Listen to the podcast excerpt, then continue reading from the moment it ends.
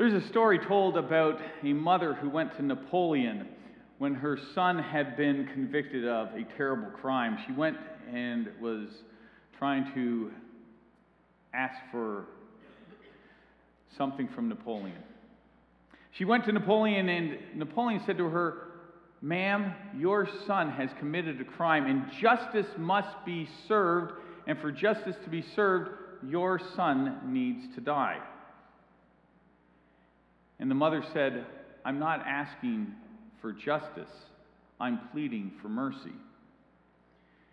And Napoleon said, "But your son does not deserve mercy." And she said, "It would not be mercy if he deserved it. And mercy is all that I seek." Well, because of the mother's sound reasoning, Napoleon said, "Well, then I will show mercy." And he spared the woman's son. Mercy is a gift given to those who don't deserve it. Mercy is a gift given to those who don't deserve it. And you'll often hear this in legal settings when a person has been convicted and guilt has been assigned, and when the sentence is about to be handed down, it is mercy that is sought, not justice. Mercy that is sought, not justice. And at that point, your only hope is for mercy. Mercy so that you won't get what you deserve. If you get what you deserve, that is justice. If you get what you don't deserve, that is grace. If you don't get what you deserve, that is mercy.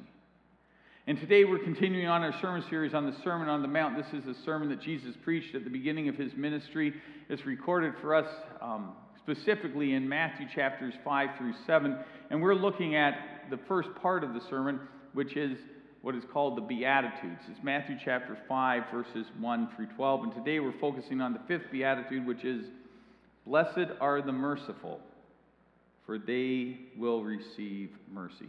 Let us pray together. Heavenly Father, may the words of my mouth and the meditation of our hearts be pleasing and acceptable in your sight. Amen. The Beatitudes describe the distinguishing marks of a Christian, and there is a progression in the Beatitudes. The order is specific and it is important. So let's read again Matthew chapter 5, verses 1 through 12. It says, "Now when Jesus saw the crowds, he went up on the mountainside and sat down. His disciples came to him, and he began to teach them, saying, 'Blessed are the poor in spirit, for theirs is the kingdom of heaven. Blessed are those who mourn, for they will be comforted. Blessed are the meek, for they will inherit the earth. Blessed are those who hunger and thirst for righteousness, for they will be filled. Blessed are the merciful, for they will be shown mercy. Blessed are the pure in heart, for they will see God. Blessed are the peacemakers, for they will be called the children of God. Blessed are those who are persecuted because of righteousness, for theirs is the kingdom of heaven. Blessed are you when people insult you, persecute you, and falsely say all kinds of evil against you because of me. Rejoice and be glad, because great is your reward in heaven. For in the same way they persecuted the prophets who were before you.'" And so there's this progression from one beatitude to the next. The first four deal with things that are individual and internal, and then the next with those that affect society. So blessed are the poor in spirit, the person who realizes that they don't have what it takes to be holy and righteous before God. And then goes to blessed are those who mourn. When you realize that you don't have what it takes to stand before God, and you mourn the sin that got you into that condition in the first place. And then you go on to blessed are the meek, those who come under the control of God, those who submit themselves to God.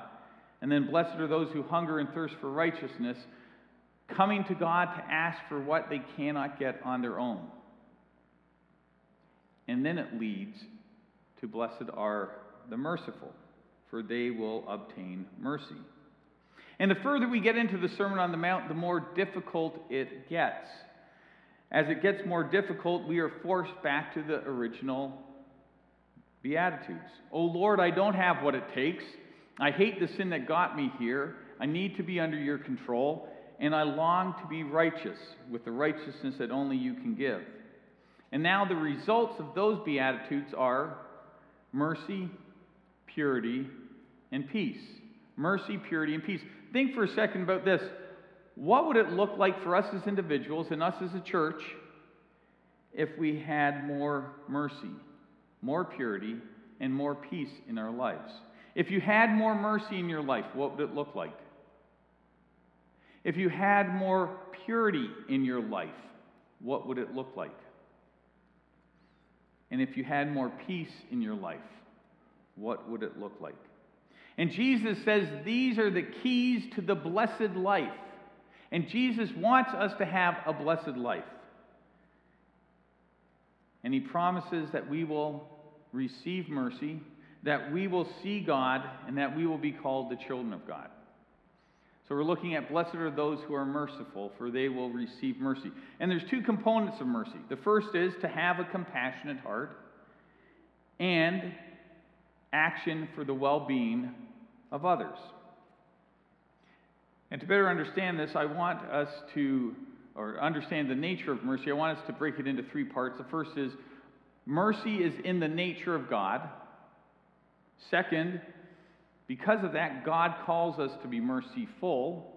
And then third, I want us to consider actual situations this week in which we can put mercy into practice. But before we look at mercy as part of the character of God, I want us to watch a video clip. It's from Les Mis, and many of you I know have seen it. This is from the earlier movie version, not the latest one. Jean Valjean has been in prison for 19 years, and he's out for, and if you, many of you seen this, or you know, okay, he is in prison for stealing bread so he could eat. And he finally gets out, and he goes to the bishop's house, and he begs for something to eat. The bishop is there, and he welcomes him into his home. He feeds him, and he allows him to sleep at the house. And this is what happens. Let's watch the clip together.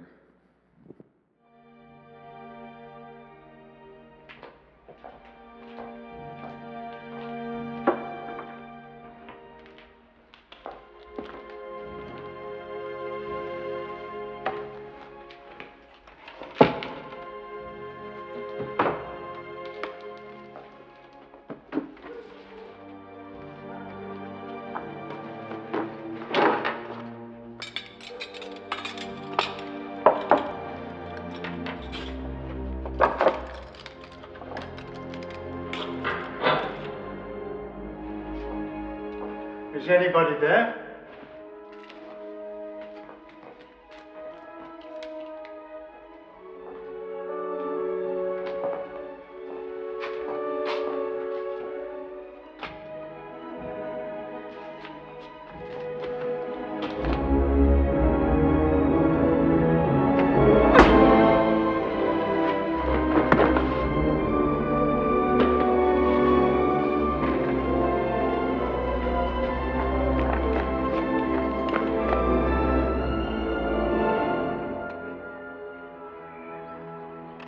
So we'll use wooden spoons. I don't want to hear anything more about it. I'm sorry to disturb you. You caught him. But I had my eye on this man. And God. I'm very angry with you, Jean Valjean. What happened to your eye, Monseigneur? Didn't he tell you he was our guest last night? Oh, yes. After we searched his knapsack and found all this silver, he claimed that you gave it to him. Yes. Of course I gave him the silverware. But why didn't you take the candlesticks? That was very foolish. Madame Gillot, fetch the silver candlesticks. They're worth at least 2,000 francs. Why did you leave them? Hurry. Monsieur Valjean has to get going. He's lost a lot of time. Did you forget to take them? Are you saying he told us the truth? Of course. Thank you for bringing him back. I'm very relieved. Release him. You're really letting me go? Didn't you understand the bishop? Madame Gillot, offer these men some wine. They must be thirsty. Thank you.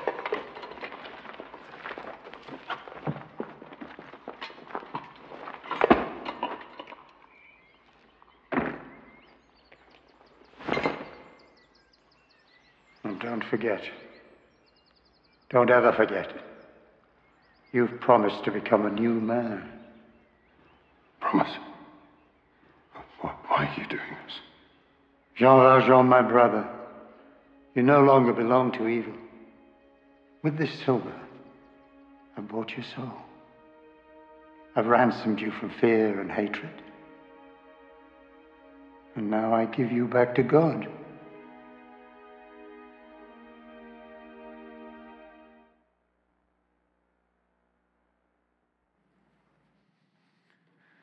So let's look at, it is in the nature of God to be merciful. The Lord is merciful, gracious, slow to anger, and abounding in love. Those are words that are from Exodus chapter 34. And in the Old Testament, 7 times, there's this description of the nature and character of God. Let me read from Exodus 34, starting at verse 4. It says, "So Moses chiseled out 2 stone tablets, like the first ones, and went up Mount Sinai early in the morning, as the Lord had commanded him. And he carried the 2 stone tablets in his hands. Then the Lord came down in the cloud and stood there with him and proclaimed his name, the Lord. And he passed in front of Moses, proclaiming, 'The Lord, the compassionate, merciful, and gracious God, slow to anger, abounding in love and faithfulness, maintaining love to thousands, and forgiving wickedness, rebellion, and sin.'" And this description of God's character is repeated 7 times in the Old Testament. First in Exodus 34, and then in Nehemiah chapter 9, and a couple times in the Psalms, Psalms 86, Psalm 103, and Psalm 145. And then in Joel, and then Jonah. And the story of Jonah is interesting because Jonah is asked by God to go and preach to the Ninevites. And instead he flees from going there to go to Tarshish, which is 2,400 miles in the other direction. And God confronts him, and this is what Jonah says. It says, "Jonah prayed to the Lord and said, 'O Lord, is not this what I said while I was still in my own country? That is why I fled to Tarshish at the beginning. For I knew that you are a gracious God and merciful, slow to anger and abounding in steadfast love, and ready to relent from sending punishment.'" Jonah was called to go to the Ninevites because they were sinful and were doing things that were against the will of God, and they were an evil people. And Jonah wanted them to be punished. He didn't want God to show them mercy, and he knew that if he went there, God would show them mercy. It's in the nature of God. And God cares for us, and he cares for everyone, and wants everyone to receive the mercy that he offers. In Psalm 103, it says these words about the mercy of God.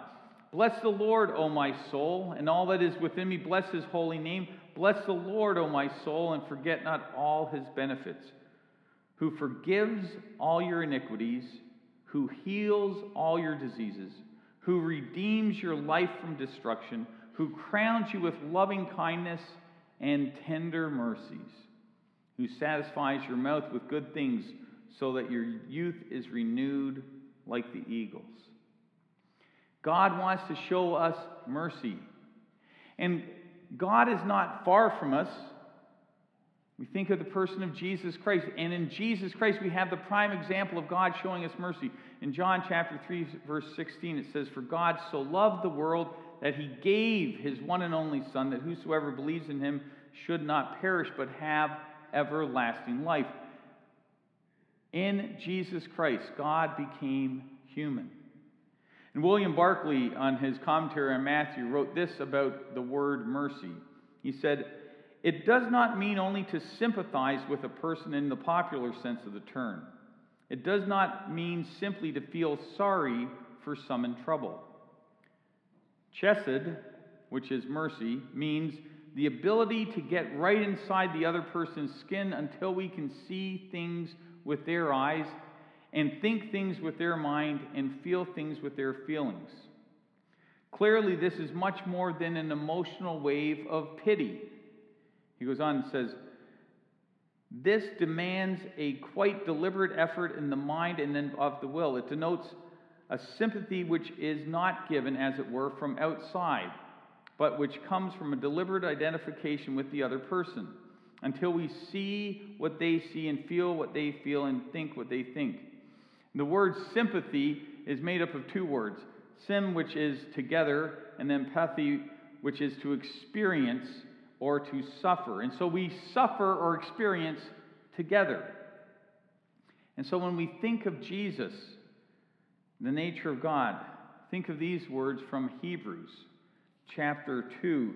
It says, for this reason, Jesus had to become human, fully human in every way, in order that he might become a merciful and faithful high priest in service to God, and that he might make atonement for the sins of the people, because he himself suffered when he was tempted. He is able to help those who are being tempted. It goes on in Hebrews chapter 4, it says, for we do not have a high priest who cannot sympathize with our weaknesses, but was in all points tempted as we are, yet without sin. And so God is not remote, detached, disinterested, or insulated from our lives. He became one of us in the person of Jesus Christ. And he knows that we are dust, but yet he can see in us a reflection of what he experienced as a person. And he can thus extend to us mercy, completely understanding what we are going through. Jesus, fully human, fully divine, fully understands what you and I are going through. He has seen life through our eyes, and he is our merciful high priest. And he wants to offer us mercy, and he wants to offer this world, every human, his mercy. And after we have sinned and sinned greatly, we are in desperate need of not justice, we want mercy. And in Jesus Christ, God says to the world that he will be merciful, and he will remember our sins no more, because Jesus Christ paid the penalty for our sins. And in Jesus Christ, God shows us mercy. We don't receive justice, we receive mercy. And isn't this the God we want to cling to? Isn't this the Savior we want to cling to? If you think that God is there just waiting to condemn you when you mess up, you will stay far away from him. But that's not how God is. God is merciful and wants to give you mercy today. Goes on in Hebrews chapter 4. It says, therefore, since we have a great high priest who has ascended into the heavens, Jesus, the Son of God, let us hold firmly to the faith we profess. For we do not have a high priest who is unable to empathize with our weakness, but we have one who has been tempted in every way, just as we are, yet without sin. And then it says, let us then approach God's throne of grace with confidence, so that we can receive mercy and find grace to help us in our time of need. God is merciful and wants to show us mercy, and because of what Jesus Christ has done, we are to go to the very throne of God. When you pray today, do you think that you're standing in the front of the throne of God? And God wants to give you his mercy. That's what the scriptures tell us to do. Well, because God is merciful, it leads right into our second point, which is God calls us to be merciful. Now, this is where it gets hard, isn't it? We want to receive mercy, but showing mercy, that's another issue. But Micah chapter 6, verse 8 says, God has shown you, O mortal, what is good, and what does the Lord require of you? To do justice, to love mercy, and to walk humbly with our God. To love mercy. Well, what if we change the order of those words around? Because we have received mercy. What if, because of our relationship with Jesus Christ as our high priest, we were to love justice and do mercy. Instead of doing justice, we did mercy. What would it look like? Matthew chapter 9 records the story of Jesus going out and eating with sinners and tax collectors. And the religious leaders of Jesus' day came to Jesus and said, "Why in the world are you eating and fellowshipping with sinners?" And Jesus said this to the religious leaders. He said, "It is not those who are healthy who need a physician, but those who are sick. Go and learn what this means.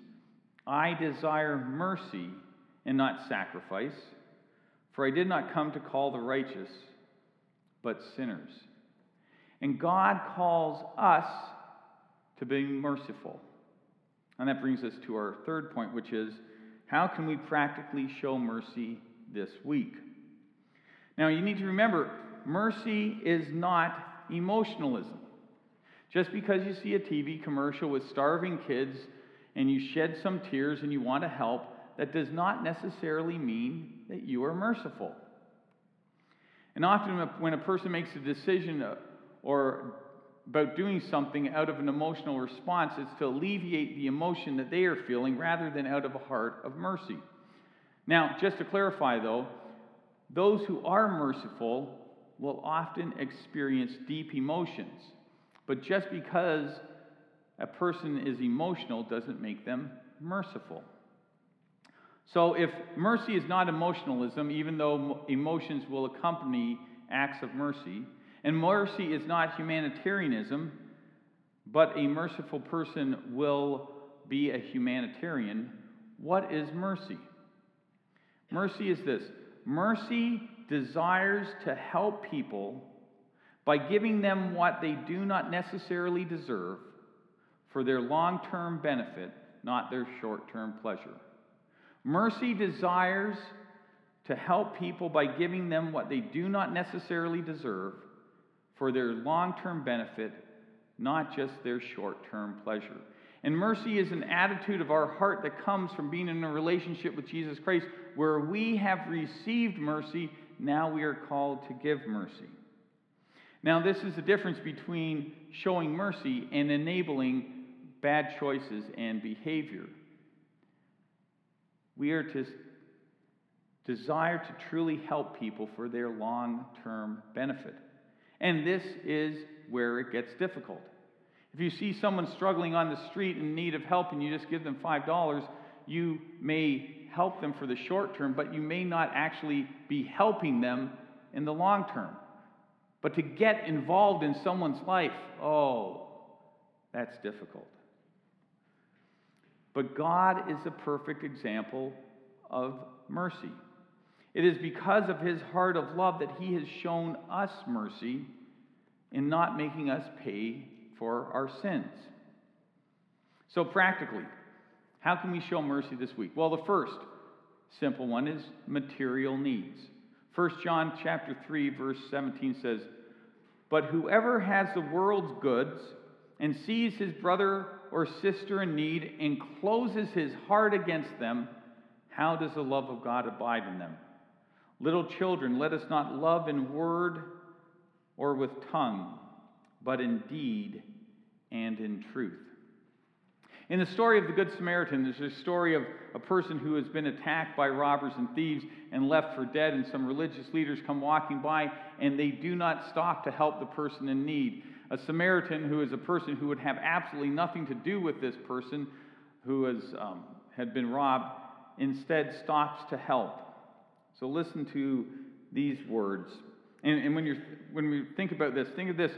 The Samaritan does not go out and find the robbers and thieves who beat this person up and left him for dead. If he went and found that person and brought them to trial, that would be seeking justice. But instead, he shows mercy.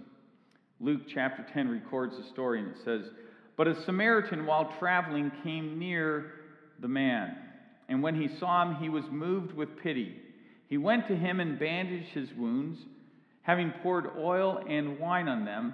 Then he put him on his own animal, brought him to an inn, and took care of him. The next day he took out 2 denarii, gave them to the innkeeper, and said, 'Take care of him. And when I come back, I will repay you whatever more you spend.' Which of these three do you think was a neighbor to the man who fell into the hands of robbers? He said, the one who showed him mercy. Jesus said, go and do likewise. We aren't called to give until it hurts. We're called to give until the job is done. We're not called to give until it hurts. We're called to give until the job is done. Well, the second way we can show mercy, material needs is probably the simplest example. The second one's a little more difficult. It is spiritual struggles, helping people in their spiritual struggles. This is from Jude, verse 22. There's only one chapter in Jude, so Jude 22. It says, but you, beloved, building yourself up on the most holy faith, praying in the Holy Spirit, keep yourselves in the love of God, waiting anxiously for the mercy of our Lord Jesus Christ to eternal life. And have mercy on some who are doubting. Save others, snatching them out of the fire, and on some have mercy with fear, hating even the garments polluted by the flesh. We are to show mercy to those who are struggling with their faith, to those who are doubting, and those who are going through difficult times spiritually. We are to show mercy to them. We are to remind them of the nature of God. We are to remind them that God is the one who forgives our sins. So be merciful to those going through spiritual struggles.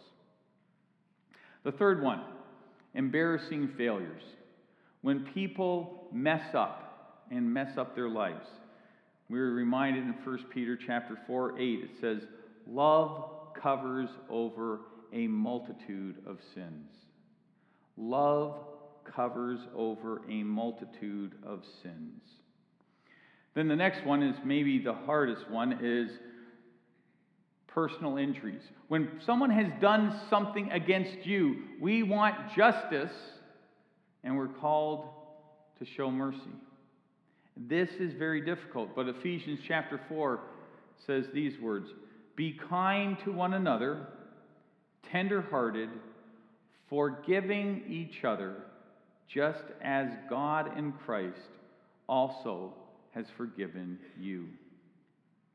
Now, showing mercy is one of these things that all of a sudden you're going to become a Christian and you are merciful. No, it's more of a virtue that you grow in. And you think of the Apostle Paul. When the Apostle Paul first becomes a follower of Jesus Christ, he is basically an arrogant jerk. That's the only way to put it. He says of himself at the beginning of his ministry, he goes, I'm an apostle just like them. You need to show me respect. But as he grows in his faith and in his relationship with Jesus and learns more, later on, he says, I am the least of the apostles. Gets to the end of his ministry and he describes himself this way, I am the chief of sinners. And he, day by day, understood that he had been shown mercy, and he becomes a much more merciful person at the end of his life. And we are to grow in showing mercy. It's not easy by any chance. Grow in the virtue of showing mercy. Let me end with these words from Ephesians chapter 2, verses 4 and 5. But because of his great love for us, God, who is rich in mercy, made us alive with Christ, even when we were dead in transgressions. It is by grace you have been saved through faith. Because God is rich in mercy, we have been made alive in Christ Jesus. Therefore, since we have received mercy, show mercy to others. Why? Because God wants to show them mercy. So be merciful. So be merciful. Amen and amen.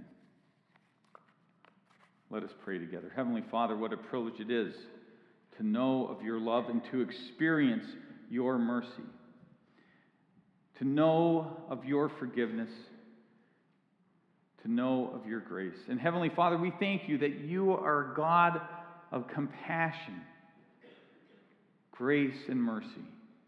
But Lord, we live in a world where there is a lot of evil, and it is very hard to be merciful.